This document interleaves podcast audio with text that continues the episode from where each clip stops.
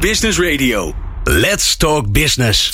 Met nu People Power met Glen van der Burg. People Power is een programma over de kracht van mensen in organisaties. Met interviews en laatste inzichten voor betere prestaties en gelukkige mensen. Deze week gaat Glen van der Burg in gesprek met... Professor Joop Schippers, Universiteit Utrecht. Jackie van Sticht van FNV. En Gerwin Ordelmans van Accent Groen. Onder meer moet ik zeggen, want ze doen allemaal ook nog allerlei andere belangrijke dingen bij. Werk verandert. Innovatie, digitalisering en globalisering beïnvloeden ons werk.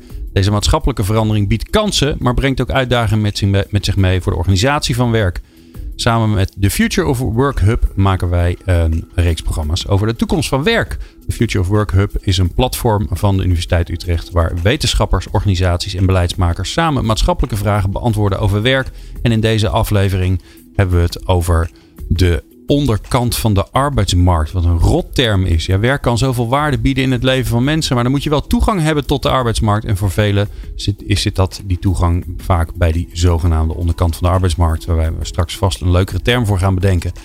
In werk en opleiding en ervaring uh, zijn daar wat minder belangrijk. Maar hoe ziet die onderkant van de arbeidsmarkt er eigenlijk uit? Welke uitdagingen zijn er op het gebied als geld en zekerheid? En zeker met de rapporten van de commissie Borstlab en de Wetenschappelijke Raad voor de Regeringsbeleid zitten we bovenop de actualiteit. We gaan in gesprek met professor Joop Schippers van Universiteit Utrecht. Jackie van Sticht, landelijk vakbondsbestuurder van FNV Metaal en Techniek en Metalectro. En dan doet ze ook nog een paar aantal andere dingen. En Gerwin Ordelmans, directeur Accent Groen Hakron Groen en Hakron Schoon. En dat zijn allemaal bedrijven van VB. Als je vaker luistert, dan weet je dat dat een, eh, mooie Nederlandse familie multinational is. En wil je nou de nieuwste aflevering van People Power, dan moet je even op zoek gaan op je podcast app naar People Power. En dat doe je door te zoeken op de People Power podcast. Fijn dat je luistert naar People Power. People Power met Glen van den Burg. Met in de studio Joop Schippers, Jackie van Sticht en Gerwin Ordelmans. Fijn dat jullie er allemaal zijn. Dankjewel. Um, ja, Joop, um, jij bent de aanstichter uh, van, uh, van deze afleveringen. Um, twee rapporten, kort naar elkaar. Allebei over het belang van werk in de samenleving. Allebei ook wel met een belangrijke boodschap. Zoals we het nu geregeld hebben, moeten we het niet laten, want dan gaat het niet goed komen. Klopt. Simpel gezegd. is het toeval dat ze allebei een week naar elkaar verschijnen? Wat denk je? Nee, dat is geen toeval. Ik denk dat uh, de voornaamste drijfveer is dat deze zomer de uh, commissies van de verschillende politieke partijen aan de slag gaan om nieuwe verkiezingsprogramma's uh, te schrijven. Volgend jaar maart verkiezingen en dan moet er dus een nieuw regeerakkoord komen. Dus als je je slag op dit punt moet, moet wil slaan, dan moet je nu zorgen dat wat er in die verkiezingsprogramma komt, dat dat nu op tafel ligt. Ja, ik heb vorige week een, een special gedaan met een van de onderzoekers van de Wetenschappelijke Raad voor het Regeringsbeleid. Uh, nog niet met de commissie Borstlab. Dat ga ik denk ik ook niet doen, want ze leken wel heel erg op elkaar. Ze hebben een iets andere insteek. Ik denk dat uh, de WRR dat die iets meer naar de lange termijn kijkt. Uh, ook de lange termijn ontwikkeling van de afgelopen 20, 30 jaar. Uh, en dat de commissie Borstlap iets meer, nou ja, ik zeg op het hier en nu. Van wat moet er nu al aan wetgeving. Um, ik denk ook dat de insteek van de commissie Borstlap ook naar de samenstelling van de commissie iets juridischer was. dat gaat meer over ook hoe regel je specifieke dingen. de WRR blijft op een aantal punten toch wat globaler. En zegt meer van er moet op dat of dat terrein iets veranderen. Uh, en de commissie Borstlap vult dat op een aantal punten uh, ook in. Ook al zijn, is dat ook allemaal nog lang niet uitgewerkt. Nee, ik vond het wel uh, best wel stevig dat ze, zeker bij de commissie Borstlap, zeggen. dat er een sociale kwestie, een nieuwe sociale kwestie is. De verschillen in bescherming en toerichting. Ik, quote trouwens hoor, doe ik niet op mijn hoofd en toerusting tussen categorieën werkenden nemen toe en versterken sociale scheidslijnen. Dat is nogal wat, uh, Jackie. En, en als FNV kan ik me voorstellen dat jullie zeggen, dat moet anders. Ja, dat klopt. Wij herkennen ons ook in, uh, in veel uh, hoofdlijnen van de commissie Boorslap, vooral als het gaat om de arbeidsmarktanalyse. Uh, wij zien inderdaad allerlei verschillende type contracten, zoals ook terecht in het rapport staat van Boslab, die eigenlijk concurrerend met elkaar zijn, terwijl de aard van het werk wat die mensen doen vaak helemaal niet verschilt. Uh, en wat, wat daarmee samenhangt met die flexibilisering is in hoge mate ook het kostenaspect. In onze ogen wordt flex vooral ook gebruikt om kostenreductie ten aanzien van werknemers te realiseren. Ja, dan gaan we niet uh, die, uh, die, al die enorme rapportages, want bij elkaar is volgens mij 350, 400 pagina's zo'n beetje. Daar gaan we niet met, een, met een stofkam doorheen. Ehm, we hebben het over de onderkant van de arbeidsmarkt. Uh, Jackie, is daar een betere term voor? Die vriendelijker klinkt? Nou, sowieso als je het hebt over flex, raakt dat helemaal niet uh, per se alleen maar de onderkant. Hè? Want we zien gewoon aan de getallen dat dat breed door de hele arbeidsmarkt heen uh, uh, speelt. En begint te spelen in toenemende mate. Ook echt naar de hogere segmenten, als ik dat toch zo mag zeggen, op de arbeidsmarkt. ja, we hebben het vaak als het gaat, bij ons intern is dat zeker een, een punt van aandacht. En sowieso of je nou op een wat minder geschoold werk doet of een heel hoog opgeleid werk. Uiteindelijk gaat het over vakmanschap en waardering voor je werk en respect en een fatsoenlijke boterham verdienen, uh, dat is voor ons de kern. Uh, los van of dat de onderkant is, de bovenkant of het middensegment. voor elke werkende is dat van belang. En zekerheid in je inkomen en zekerheid van je werk. Ja, Joop, wat is het, waarom, waarom moeten we het hierover hebben? Waarom is dit een vraagstuk? Als we kijken, hè, want jullie kijken naar de future of work. Um, jij, wij bedenken samen, waar moeten we het dan over hebben? Nou, deze stond gelijk als eerste op het lijstje. Waarom dit onderwerp?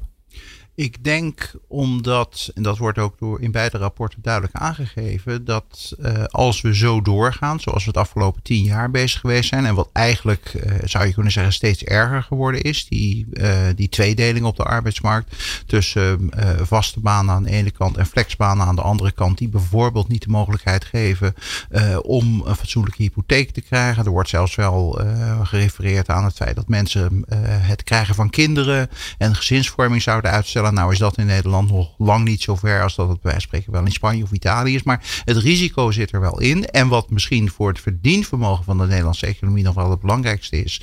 Er wordt in flexwerkers minder geïnvesteerd in de onderhoud van hun talenten, uh, hun competenties, hun menselijk kapitaal, zoals we dat dan uh, noemen. Uh, dat betekent dat naarmate een grotere portie van je, van, van je beroepsbevolking flex werkt en dat geldt voor ZZP'ers ook in belangrijke mate. Ja, dan wordt er dus minder geïnnoveerd in uh, nieuwe, uh, nieuwe kennis, nieuwe technieken enzovoort. En dat helpt ons uiteindelijk met z'n allen als samenleving op een gegeven moment achterop. Ja, flex is één. Als ik denk aan de onderkant van de arbeidsmarkt, dan denk ik ook aan mensen die gewoon moeilijk toegang hebben tot die arbeidsmarkt, omdat ze niet de juiste opleiding hebben, geen opleiding hebben, uh, nieuwkomers in Nederland. nou ja, waar begin je dan nog in een arbeidsmarkt waar er, ja, waarbij er eigenlijk steeds hogere uh, uh, kennisniveaus gevraagd worden? Is, is, gaat het daar ook over? Het gaat ook over het punt van komt iedereen op een gegeven moment nog wel aan de slag? Um, en uh, wordt bij wijze van spreken de groep um, die niet makkelijk mee kan komen, wordt die niet steeds groter? Want nu praten we af en toe over uh, de mate van geletterdheid van de beroepsbevolking. Wie kunnen er lezen, schrijven en rekenen? Um, dat blijkt dan elke keer dat dat toch een verontrustend grote groep is die uh, bijvoorbeeld niet goed kan lezen en uh, probeert door de jaren heen een collega maar de dingen die met uh, taal te maken hebben te laten doen of even iets te laten voorlezen. Daar komt de komende tien jaar bij. Digitale geletterdheid kun jij met, nou ja, laat ik zeggen, de computer omgaan en alle dingen die daarbij horen. En ook daar geldt dus weer, als jij bij wijze van spreken al digitaal ongeletterd was of als je al uh, ongeletterd was in termen van uh, kunnen lezen. Um, en daar komt nog bij dat je uh, digitaal niet voldoende kennis en vaardigheden hebt. Dan kom je dus op dubbele achterstand te staan. CQ wordt de groep waar het over gaat steeds groter. Gerwin, jij bent ehm, directeur van onder meer Accent Groen. Jullie doen iets in de groenvoorziening. Dat kan bijna niet anders. Ja. Um, wat voor mensen werken er bij jullie? Uh, nou, als ik het even opschaal naar Verbego. Bij, uh, bij Verbego, uh, dat is een collectief van bedrijven. meer dan 100 bedrijven. Waar 36.000 mensen werken. Waarvan 6.000 mensen met een afstand tot de arbeidsmarkt. Nou, dat zijn met name mensen die erg loyaal zijn aan hun werk. Dus ze hebben niet de springplank dat ze zomaar even naar links of naar rechts kunnen. Dus wij besteden heel veel tijd, energie en ook middelen aan het krijgen van de juiste mensen. En het verder sorry, ontwikkelen van, uh, van deze mensen. Zodat het uh, duurzame arbeid is. En ik herkende wat net gezegd werd. het krijgen van een hypotheek is erg belangrijk. Dus hebben van een vaste baan daarmee ook. Nou, en dan zie je al heel snel dat het um, krijgen van mensen, het binnenkomen van mensen, zorgen voor een warme landing. zowel bij de mensen zelf, het voorbereiden, maar ook bij het bedrijf. Van goh, wie komt er nou binnen? Wat, is, wat hebben die mensen nodig? Dat het erg belangrijk is. Tweede stap is dan um, dat we die mensen echt moeten opleiden. En uh, niet alleen maar qua vakvaardigheden, Maar ook qua algemene vaardigheden, communicatievaardigheden. Ja, dat, dat vinden mensen zelf vaak ook enorm leuk. Dus je ziet die mensen ook echt persoonlijk groeien. Daar krijgen we echt hele loyale medewerkers van. En een derde stap, misschien erg nieuw, maar is dat we ook steeds verder naar de privé-situatie gaan van mensen. Dat je, vroeger stopten we bij vakvaardigheden en basisvaardigheden, persoonlijke vaardigheden. Maar tegenwoordig investeren we ook heel veel in vitale medewerkers. Dus uh, we bieden mensen sportschoolabonnementen aan. we bieden mensen aan cursussen begrotingen. Van hoe ga je nou goed met je huishoudportemonnee om en met financiën. We bieden mensen trainingen aan voor gezond uh, koken en inkopen. En dat zijn allemaal dingen die we doen, niet omdat we een filantropische instelling zijn. Ja, dat wou ik net zeggen. Dat klinkt alsof jullie uh, de wereld willen redden. Dat willen jullie vast ook wel. Maar er zit vast ook een andere reden aan. Ja, die eerste reden die is er ook wel. De, de, de, de ambitie van Verbego echt een strategische doelstelling is om uh, in 2025 een positieve invloed, positieve impact te hebben op 10 miljoen mensen dagelijks. Nou, dat is een enorme. Dus, dus daar moeten we ook echt onze, onze pijlers op zetten. Hè. En dat betekent dat we ook echt de goede dingen willen en moeten doen. Maar we doen het ook gewoon omdat de continuïteit van het bedrijf belangrijk is. En um, ja, mensen die vitaal zijn, gezond zijn, met plezier bij ons werken. Uh, we meten dus ook uh, hoe betrokken medewerkers, hoeveel betekenisvol werk ze hebben. En hoe gelukkig ze bij ons zijn. Ja, dat is van belang om mensen aan ons te binden. En nou, gewoon goed werk te doen. Ja, je zei 36.000 medewerkers, 6.000 mensen met een afstand tot de arbeidsmarkt. Maar ik mag toch wel, want ik ken VB een beetje. Um, ik mag toch wel zeggen dat het veruit het merendeel van de medewerkers van uh, aan die onderkant van die arbeidsmarkt zitten. Veel mensen in de schoonmaak, groenvoorziening, sociale, uh, sociale werkplaats van vroeger, waar, die jullie, uh, waar jullie George Ventures mee hebben. Ja, Verbergo is een bedrijf, uh, de, de, collectief van bedrijven, wat bestaat uit uh, schoonmaak, facilitaire dienstverlening, uh, zorg en, en, en. Nou, en als je kijkt wat voor werk dat is, dan is dat laagdrempelig werk waar mensen snel naartoe kunnen. Het is niet zo dat mensen hun vak niet hoeven te beheersen. Elk vak heeft, heeft zijn vaardigheden en zijn kennis en niveau. Alleen het is bij ons wel makkelijker te leren dan, dan ja. andere bedrijfstakken. Dus wij, wij zeggen altijd de deur voor mensen die willen werken, die staat bij ons open. En vervolgens leren wij ze om uh, toppers in hun vakgebied te worden. En dat wij uh, de, klant, de, verwachtingen van onze klanten kunnen overtreffen. En daarvoor moet je wel blijven opleiden. Ja.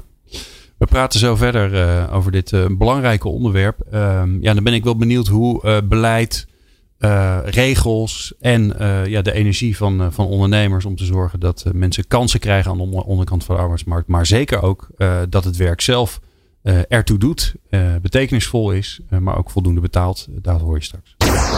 People Power op Nieuw Business Radio. Ik ben Mark Jansen, senior medewerker Learning and Development bij Paresto, de cateraar van het ministerie van Defensie. En in mijn organisatie verdwijnt elke mist en de lucht wordt steeds blauwer, omdat ook ik luister naar People Power. Meepraten of meer programma's? people-power.nl ja, die jingle zorgt altijd voor uh, gegrinnik hier in de studio. Bij mij ook nog steeds. Uh, in de studio zijn uh, Joop Schippers van Universiteit Utrecht. Jackie van Sticht van FNV. En Gerwin Ordelmans van Accent Groen. Ja, we hebben het over, over de, ja, hoe, hoe zorg je er nou voor dat mensen kunnen instromen in de arbeidsmarkt. En als ze dan instromen in de arbeidsmarkt. Ja, hoe zorg je er dan voor dat dat werk, dat het goed werk is? Om maar te spreken met de commissie, of de, de WRR moet ik eigenlijk zeggen die dat in zijn mond neemt. Dat werk goed werk zou moeten zijn. Ik zelfs. En ja, ze willen beter werk maken op weg naar goed werk. Joop, um, weer aan de slag komen. We hebben zo'n beetje 1 miljoen mensen die in een uitkering zitten, maar die wel graag, waarvan een belangrijk deel heel graag wil werken. Uh, die vergeten we nog wel eens, hè, want dan zeggen we heel blij: oh, we hebben het laagste werkloosheidspercentage in Europa. En dan gaan we heel, uh, heel blij zijn. Maar dan vergeten we even al die andere uitkeringen. En bij elkaar zijn dat er een miljoen. Ja. Dat is nogal wat. Um, maar weer aan de slag komen, dat blijkt heel lastig te zijn.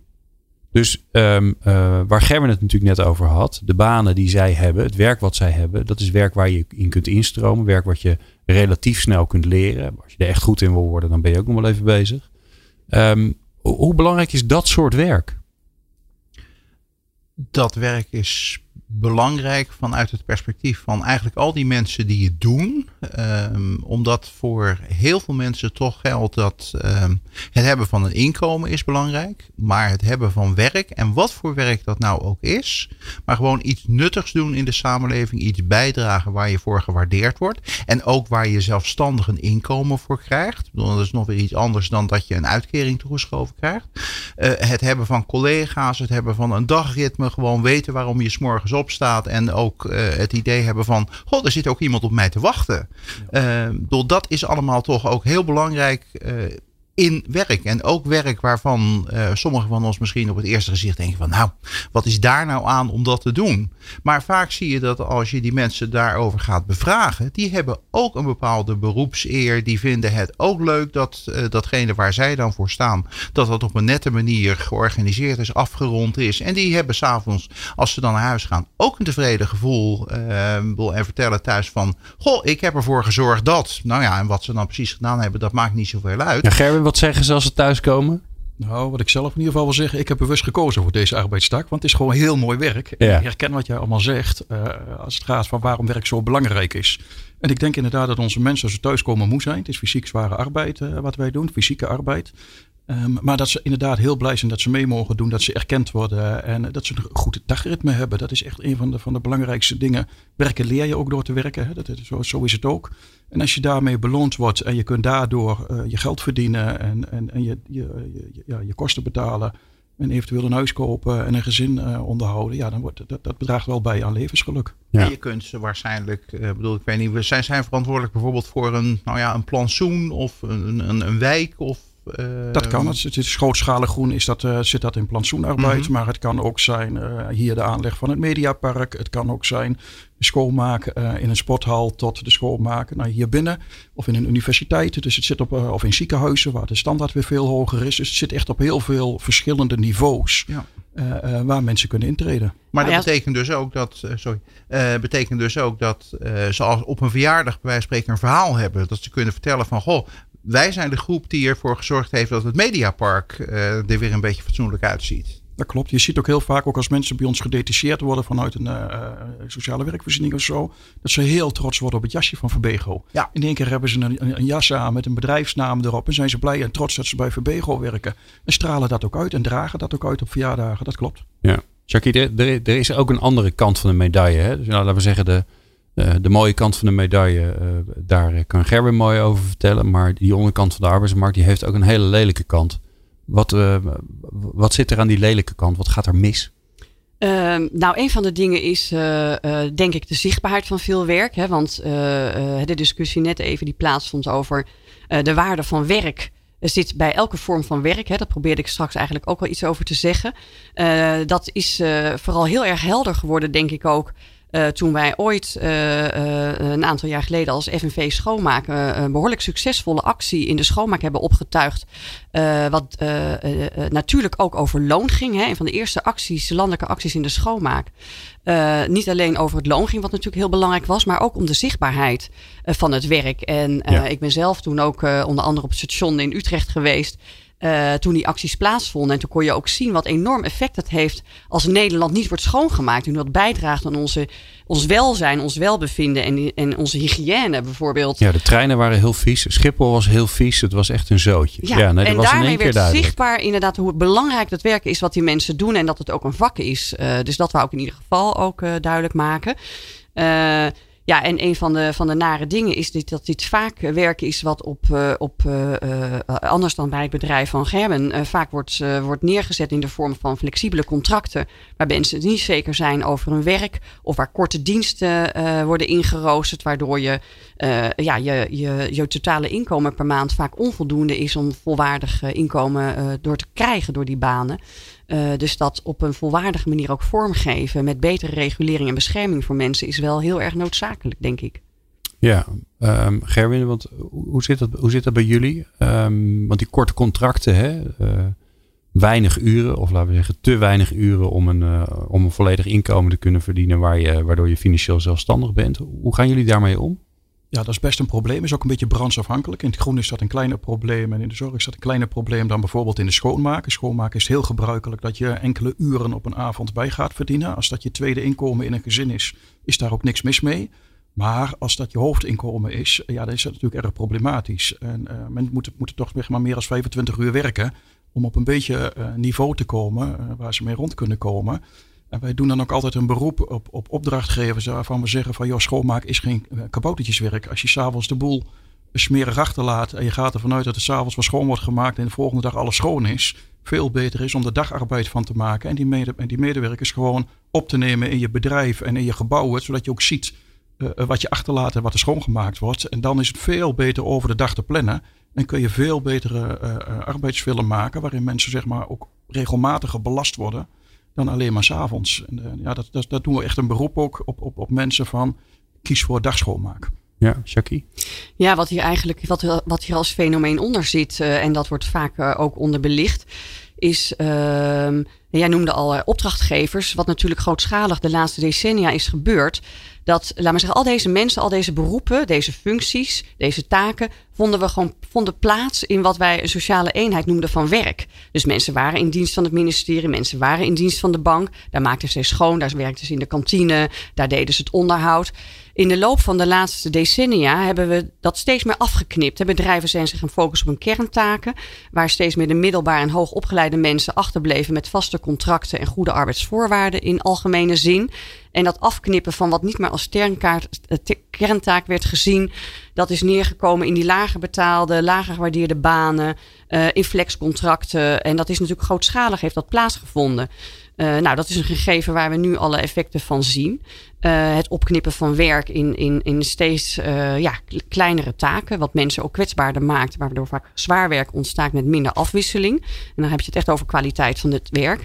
En tegelijkertijd zie je bijvoorbeeld de, de overheid zelf als een van de grootste opdrachtgevers. Dus in de laatste de, uh, jaren ook ontzettend beknibbeld op kosten.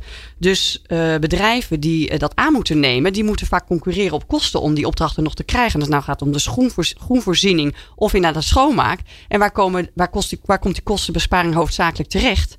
Op de mensen die dat werk moeten doen. En dat is natuurlijk een ontwikkeling van jaren her, waar we nu uiteindelijk zien waar we, waar we terecht zijn gekomen. Ja, en hoe, gaan we dat oplossen? Joop, heb je daar een idee bij? Want dat is natuurlijk wat je. een soort, soort uh, outsourcingsgolf. We gaan naar beneden. We moeten ons op, richten op de core business. Hè. Dus alles eruit. Ook uh, allerlei IT, uh, salarisadministratie. Alles buiten de deur. Hè, dus het, het, het, is al veel verder volgens mij gegaan dan, uh, dan inderdaad de catering en de beveiliging en nou, al dat soort dienstverlening. Maar het is al opgeschoven naar ook naar heel veel, laten we zeggen, uh, administratief werk. Ja. Uh, dat, is, dat is er ook niet meer in het bedrijf. Kwalijk? Of onvoorkomen? Nou, nee, je, kunt, je had daar wat aan kunnen doen. En je kunt er ook wat aan doen. En dat is dus ook een van de dingen die uit die verschillende rapportages naar voren komt. Uh, dat je um, al deze vormen van werk, um, die leveren dus een soort, nou ja, ik zal maar zeggen, negatieve fallout op. Um, voor de werknemers uh, die het aangaat en voor de samenleving als geheel. En in termen van de vervuiler betaalt, uh, zou je dus kunnen zeggen, werkgevers moeten eigenlijk weer meer voor dat flexibele werk gaan betalen. Dus dat betekent dat je bijvoorbeeld kunt denken in termen van een opslag uh, op bepaalde premies die werkgevers moeten betalen als ze werk door flexibele krachten uh, willen laten doen. Dan zul je er ook voor moeten betalen. Zoals je als, nou ja, laat zeggen, als je als particulier een bungalow voor een paar weken huurt, betaal je veel meer dan wanneer je het huisje zou kopen en altijd in je bezit zou staan. Maar ja, dan staat het een aantal weken per jaar ongetwijfeld leeg. Nou, dat principe van als iets flexibel is en je dus maar uh, tijdelijk voor betaalt, dan moet ook die prijs hoger zijn. En ja. dan wordt het voor werkgever ook weer vanzelfsprekender om die mensen in, dien, in dienst uh, te nemen. En dan dus ook inderdaad meer te kijken van ja, kunnen ze dan behalve bij wijze van spreken die paar taken die je maar heel kort in de week kunt doen, uh, bij wijze van spreken elke dag drie uur schoonmaken is al heel wat. Maar dan moet je er dus een andere taak aan vastkoppelen bijvoorbeeld de kantine of nou ja, wat je, de receptie of iets van die aard. Uh, waarvan je dan zegt, oké, okay, dan zijn die mensen ook gedurende een langere periode voor het bedrijf van nut. Ja. Gerwin, het gaat over ja. jouw business. Hè? Dus ja. uh, als iedereen weer gaat insourcen, dan hebben jullie niet zoveel meer te doen.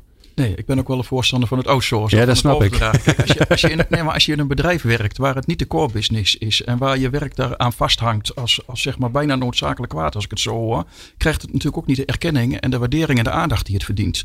Bij ons zijn deze werkzaamheden onze core business en proberen we elke dag om onze medewerkers daar zo goed mogelijk in te faciliteren en in te ontwikkelen. En um, waar ik het dan wel heel erg mee eens ben, is dat je moet zorgen dat er um, geen verkeerde bezuinigingen op die uh, opdrachten. Kijk, als je gaat aanbesteden op prijs, en zeker vanuit die overheid, en uh, uh, ja, dan is er natuurlijk de dood in de pot voor al het werk. Dus je moet zorgen dat je um, op kwaliteit blijft investeren, dat je op kwaliteit het verschil kunt maken.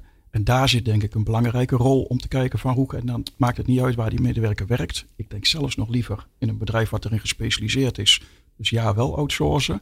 Maar zorg in ieder geval dat er, dat, ja, dat er eerlijke arbeid is en eerlijke prijzen zijn. Alright. Um, we gaan zo verder praten met jullie. We gaan zo eerst naar uh, onze columnist. En dat is vandaag Farid Tabarki. Die hoor je zo. People Power. Inspirerende gesprekken over de kracht van mensen in organisaties. Met Glen van der Burg. Ja, met helemaal niet Glenn van den Burg, want uh, ik heb niet zoveel te zeggen. Maar degene die wel veel te zeggen heeft, dat is onze columnist van vandaag. Uh, ja, tijdgeestonderzoeker. Een veel mooiere titel kun je volgens mij niet eens hebben. Uh, continu op zoek naar wat er in dit moment en wat er natuurlijk stiekem ook een beetje in de toekomst aan zit te komen. En we zijn heel blij dat hij onze columnist is. Farid Tabarki. Een hele goede middag. Hi Farid. Homo Ludens, ik ben heel benieuwd. Ja, Kent u dat verhaal van die inbreker in Vancouver die door de man viel? Hij dacht dat hij een winkel ging bestelen, maar kwam in een escape room terecht, waar hij niet meer uitgeraakte. Ten einde raad belde hij 911. Tja, een duidelijk gevalletje van de regen in de drup. Want deze inbreker kwam op deze manier natuurlijk van de ene in de andere gevangen toestand. De moraal van dit verhaal: af en toe een uitdagend spel spelen vergroot uw kansen als inbreker. Maar laat ik het nog wat breder trekken. De mens zou namelijk weer homo ludens moeten worden. De spelende mens die het spel in zijn leven integreert. Als kind waren we dat al. Hoe jonger je bent, hoe minder de neiging tot spelen door het schoolse onderwijssysteem en serieuze werkverhoudingen is weggepolijst. Sterker nog, wil je jonge kinderen of oudere professionals verleiden tot leren, dan is een speelse aanpak onontbeerlijk. Musea spelen daar bijvoorbeeld de laatste tijd erg goed op in. Zo was ik laatst met mijn neefjes naar een museum met een escape game. Die twee jongens, eindelijk net oud genoeg voor het museum, gingen aan de slag met geheime opdrachten, puzzels en raadsels. Op zoek naar een verdwenen pagina uit een boek in de bibliotheek. En passant kregen ze nog wat hoogtepunten uit de vaderlandse geschiedenis mee. Met enige zogenaamd politiek correcte, maar nuttige annotaties van mijn kant. Ik geef het eerlijk toe. Gelukkig vonden we de juiste code. Want toen ik mij een tijdje geleden met een paar vrienden in de escape room voor volwassenen bevond, lukte het niet om binnen een uur alle puzzels op te lossen en zo zelfstandig de uitgang te vinden. Gelukkig was de blamage slechts een intermezzo van een verder erg gezellig avondje uit. Maar als zoiets bij een teamuitje met collega's gebeurt, moet je elkaar toch eens diep in de ogen kijken. Zo'n spel kan je namelijk veel leren over de broodnodige diversiteit binnen teams bijvoorbeeld. Een ruime mate daarvan brengt immers meer ideeën, meningen en gezichtspunten binnen handbereik, dus meer middelen om ingewikkelde problemen op te lossen. Maar ja, kom je allemaal van een andere planeet, dan is het vaak wel weer lastiger om met elkaar te communiceren. En dan kan het juist en op tijd oplossen van de puzzels in een escape room weer bemoeilijken. Ja, diversiteit echt voor je laten werken als team vraagt om het creëren van een gemeenschappelijke taal en referentiekader. Nou, doe daar nog een flinke dosis vertrouwen bij en voor je het weet, vlaat je in een recordtempo zo'n escape room. Ja, het mogen duidelijk zijn. Een spel stelt je in staat om een veilige omgeving te creëren waarin individuen en teams kunnen leren. In de gezondheidszorg bijvoorbeeld. Daar leren zorgverleners hoe ze met lastige patiënten om moeten gaan aan de hand van simulaties. Diverse bureaus bieden dan ook intensieve managementgames aan. Het tegenovergestelde, elke dag een paar minuten spelen, inclusief wat nudging, ja, dat werkt weer goed als je mensen aan hun soft skills wil laten werken. Kan ook geen kwaad in een tijdperk van een leven lang ontwikkelen. Tot slot leent het spel zich goed voor teambuilding. Wanneer over een paar maanden de temperatuur weer begint te stijgen, dan is een gezamenlijk uitje in een donker bos wellicht een optie. Oud-mariniers laten dan jou en je collega's neergestorte piloten zoeken. Nou, ik verklap alvast de sleutel tot succes. Zorg dat het einddoel altijd en voor iedereen helder is. Als dat niet leerzaam is, dan weet ik het ook niet meer. Maar blijf ook vooral lekker woordvoort spelen, want voor af en toe wat ontspanning valt ook wel iets te zeggen. Je mag namelijk wel veel opsteken van opgesloten worden in een kleine ruimte of op zoek gaan naar piloten in een bos. Relaxed is anders. Ja, en hier sta ik al twee mensen hun vinger op dat ze beurtfeuten volgens mij. Dus dat zit wel goed. Kijk. Met elkaar ook? Ja, het wordt ook nog met elkaar gebeurtfeut. Nou, wat wil je Oh, nog nou, meer? Gezelligheid. Hey, dankjewel Farid voor een mooie column. Graag gedaan. People Power met Glen van den Burg. Meer luisteren? people-power.nl We praten over eh, de spreekwoordelijke onderkant van de arbeidsmarkt. Of de praktische kant van de arbeidsmarkt. Of de mensen die lastig aan het werk komen. Nou we hebben eigenlijk nog niet echt een goede nieuwe term eh, gevonden. Maar we praten erover met eh, Joop Schippers, Jackie van Sticht en Gerwin Ordelmans. Ehm, ja, we hebben het hier nu over. En wij zijn het volgens mij redelijk met elkaar eens. Maar het is al heel lang zo. Het gaat al heel lang niet goed. Uh, er is al van alles en nog wat ge geprobeerd om, om mensen, meer mensen aan, aan, een baan te krijgen. We hebben de melkertbanen gehad en uh, er is weer een andere vorm van gevonden. Uh, we hebben de sociale werkvoorzieningen gehad, die zijn afgeschaft. Het UWV is allerlei dingen gaan doen, die er weer mee gestopt. Moeten we niet gewoon accepteren dat het is wat het is, hoe vervelend het ook is? Oftewel, kunnen we het eigenlijk wel? Is het eigenlijk wel te veranderen? Yes, we can. Zo. Obama in de house. Dan uh, Joop staat dat in ieder geval uh, even stevig neergezet. Nee, dit is toch in belangrijke mate door onszelf gefabriceerd. Het feit dat um, er in Nederland zo ontzettend veel flexwerk is, um, dat brengt ons in een Europese uitzonderingspositie. Dat is dus niet een soort natuurwet of zo. In al die andere landen is dat niet het geval. En dat heeft toch wel te maken met de politieke keuzes uh, die de opeenvolgende kabinetten, en dat is eigenlijk al begonnen uh, vanaf de kabinetten Kok in de jaren negentig, met heel veel kracht doorgezet door de kabinetten Balken en in het eerste decennium van deze eeuw. Uh, en de kabinetten Rutte hebben daar weinig aan afgedaan. Um, is dat door het soort regelgeving wat we hebben afgeschaft voor een gedeelte. Uh, maar ook door bij wijze van spreken nieuwe regelgeving die ZZP'ers heel veel belastingvoordeel geeft. Uh, ja, ontstaat er een stimulans om anders te werken uh, dan als het, vaste werknemer bij een bedrijf. Dat voor een gedeelte worden die ZZP'ers zelf gestimuleerd om dat te doen. Maar we hadden het net al even over flexwerk wat te goedkoop is. Waardoor werkgevers gestimuleerd worden om veel flexwerkers aan te nemen. En dus een deel van het vaste werk. Want vroeger was flexwerk, dat was inderdaad een beetje, nou ja, laat ik zeggen, uh, de handjes die je inschakelde bij uh, pieken, pieken in de productie, precies. Ja. Um, en ja. inmiddels zijn, is er heel veel werk wat gewoon vast werk is, maar waar iemand twee jaar op zit, dan om zijn of haar contract niet meer te hoeven verlengen, wordt er maar weer iemand nieuw aangesteld voor precies hetzelfde werk. Die moet weer ingewerkt worden, is dus minder productief, houdt anderen van zijn of haar werk. Uh, dus het is eigenlijk ook heel inefficiënt. En nou, die inefficiëntie kunnen we dus terugdraaien door een aantal uh, andere maatregelen te nemen. Maar zou je kunnen zeggen dat de manier waarop we de arbeidsmarkt nu georganiseerd hebben, met wetten en regels, maar misschien ook wel de culturele kanten van, hè, hoe, hoe werkgevers kijken naar werknemers, naar werk, het idee dat ze hebben over hoe lastig het is om afscheid te nemen of hoe duur het is om afscheid te nemen, dat dat gewoon echt rigoureus aan verandering toe is. Ja, want bedoel, Asscher heeft het geprobeerd, nieuwe wet. Nou, volgens mij uh, heeft hij het nooit gedaan. Die hele wet niet. Um, uh, nu hebben we per 1 januari uh, de WAP. Mm -hmm. ik heb het idee dat hij wel in ieder geval iets gaat doen. Omdat flexibel werk gewoon duurder is geworden. Mm -hmm. Het is gewoon 5% duurder geworden. Nou, dat, dat vinden werkgevers niet leuk. Um, maar ja, dat is, dat is hem nog niet, toch?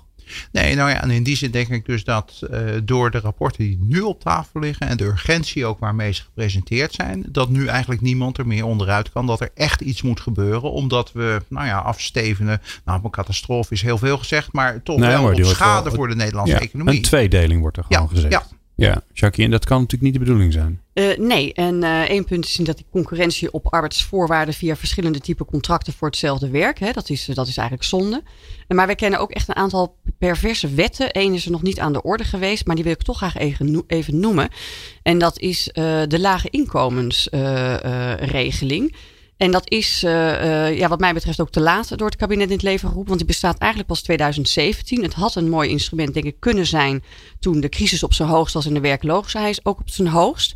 Het idee is om inderdaad voor, laat maar zeggen, mensen die wat minder productief zijn gemiddeld met minder verdiencapaciteit toch een kans te geven op de arbeidsmarkt. En waarbij je eigenlijk werkgevers die lage lonen in lage lonensectoren een subsidie te geven. Maar vandaag de dag betekent dat in sectoren als de detailhandel, de winkels, de modeketens, eh, de supermarkten subsidie krijgen als zij werknemers betalen rond het minimumloon. En op het ah. moment dat die lonen serieus gaan stijgen, bijvoorbeeld omdat wij als vakbond uh, goede, goede onderhandelingsresultaten weten te eh, bewerkstelligen, dan ziet, die subsidie, uh, dan ziet die werkgevers een subsidie naar beneden gaan. Ja, dat is natuurlijk een bizarre constructie. Dat, zou je, dat moet je niet willen.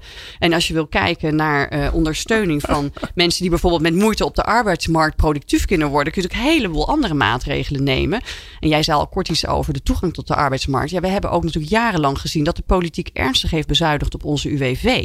Het enige wat nog over is gebleven is een soort uh, zijn e-modules waar mensen die nou juist veel begeleiding en ondersteuning nodig hebben, denk ik, in hun weg weer te vinden naar die arbeidsmarkt toe, persoonlijke begeleiding, scholing. Nou, dat bestaat allemaal niet. Het is allemaal wegbezuinigd voor zover het al ooit echt heeft bestaan. En uh, uh, ja, nu moet je het eigenlijk maar zelf uitzoeken. Nou, ik denk dat heel veel van die 1 miljoen mensen aan de kant heel graag weer aan de slag zouden willen gaan met die uh, persoonlijke begeleiding, scholing en ondersteuning. Nee, ik las in, die, in, de, in het, tenminste voor zover ik het gelezen heb hoor, moet ik niet stoerder doen dan ik ben. Maar ik zag in ieder geval in de, in de samenvatting van de commissie Borstlab dat ze pleiten voor, moet ik het even goed zeggen, werkwinkels. Loopbaanwinkels. Loopbaanwinkels, ja. ja. Werkwinkels zou ik dan leuk. Ik vind dat allitereert, vind ik leuke klinken. Ja. Loopbaanwinkels, ja, het, een beetje het ouderwetse arbeidsbureau toch? Gewoon weer. Ja, en sterker nog, we hadden specifiek voor migranten en vrouwen, kenden we echt de werkwinkels. De vrouwenwerkwinkels en de migrantenwerkwinkels. Uh, ik ben ooit eens in de jaren negentig, uh, ja, de jaren negentig ook nog, uh, toen bestonden ze nog, betrokken geweest. Dat waren hele laagdrempelige ja, werkwinkels voor bepaalde doelgroepen die daar 80% slagingskans hadden om daarna na een opleiding weer aan het werk te komen. Wow. Hebben we allemaal afgeschaft. Ja, dat klinkt, klinkt als kind en badwater. Ja, best jammer. Ja. Gerwin, um, ja, ondanks dat die structuur van die arbeidsmarkt zo in elkaar zit, hè, dat, het, dat, het, dat het ervoor zorgt dat er dingen gebeuren die we niet willen, hè, dat er een tweedeling ontstaat. Ook zelfs in die structuur doen jullie het anders. Wat, wat, zou, je, um, wat zou je mee willen geven aan andere werkgevers, aan, aan, aan HR-mensen die luisteren? Um, uh, wat het, waarom jullie het anders doen en, en, en wat dan specifiek goed werkt? Oh, dat zijn wel twee hele verschillende. Ja, uh, even, even, de eerste dan. Van, ja. Um, um, ja, waarom doen we het anders? Wij, wij willen echt uh, um, goed doen, zeg maar de impact uh, realiseren. maar wij zien ook dat er golfbewegingen zijn in die arbeidsmarkt. Dus als je in zo'n top op de arbeidsmarkt denkt van het gaat allemaal wel goed en wij komen wel als personeel.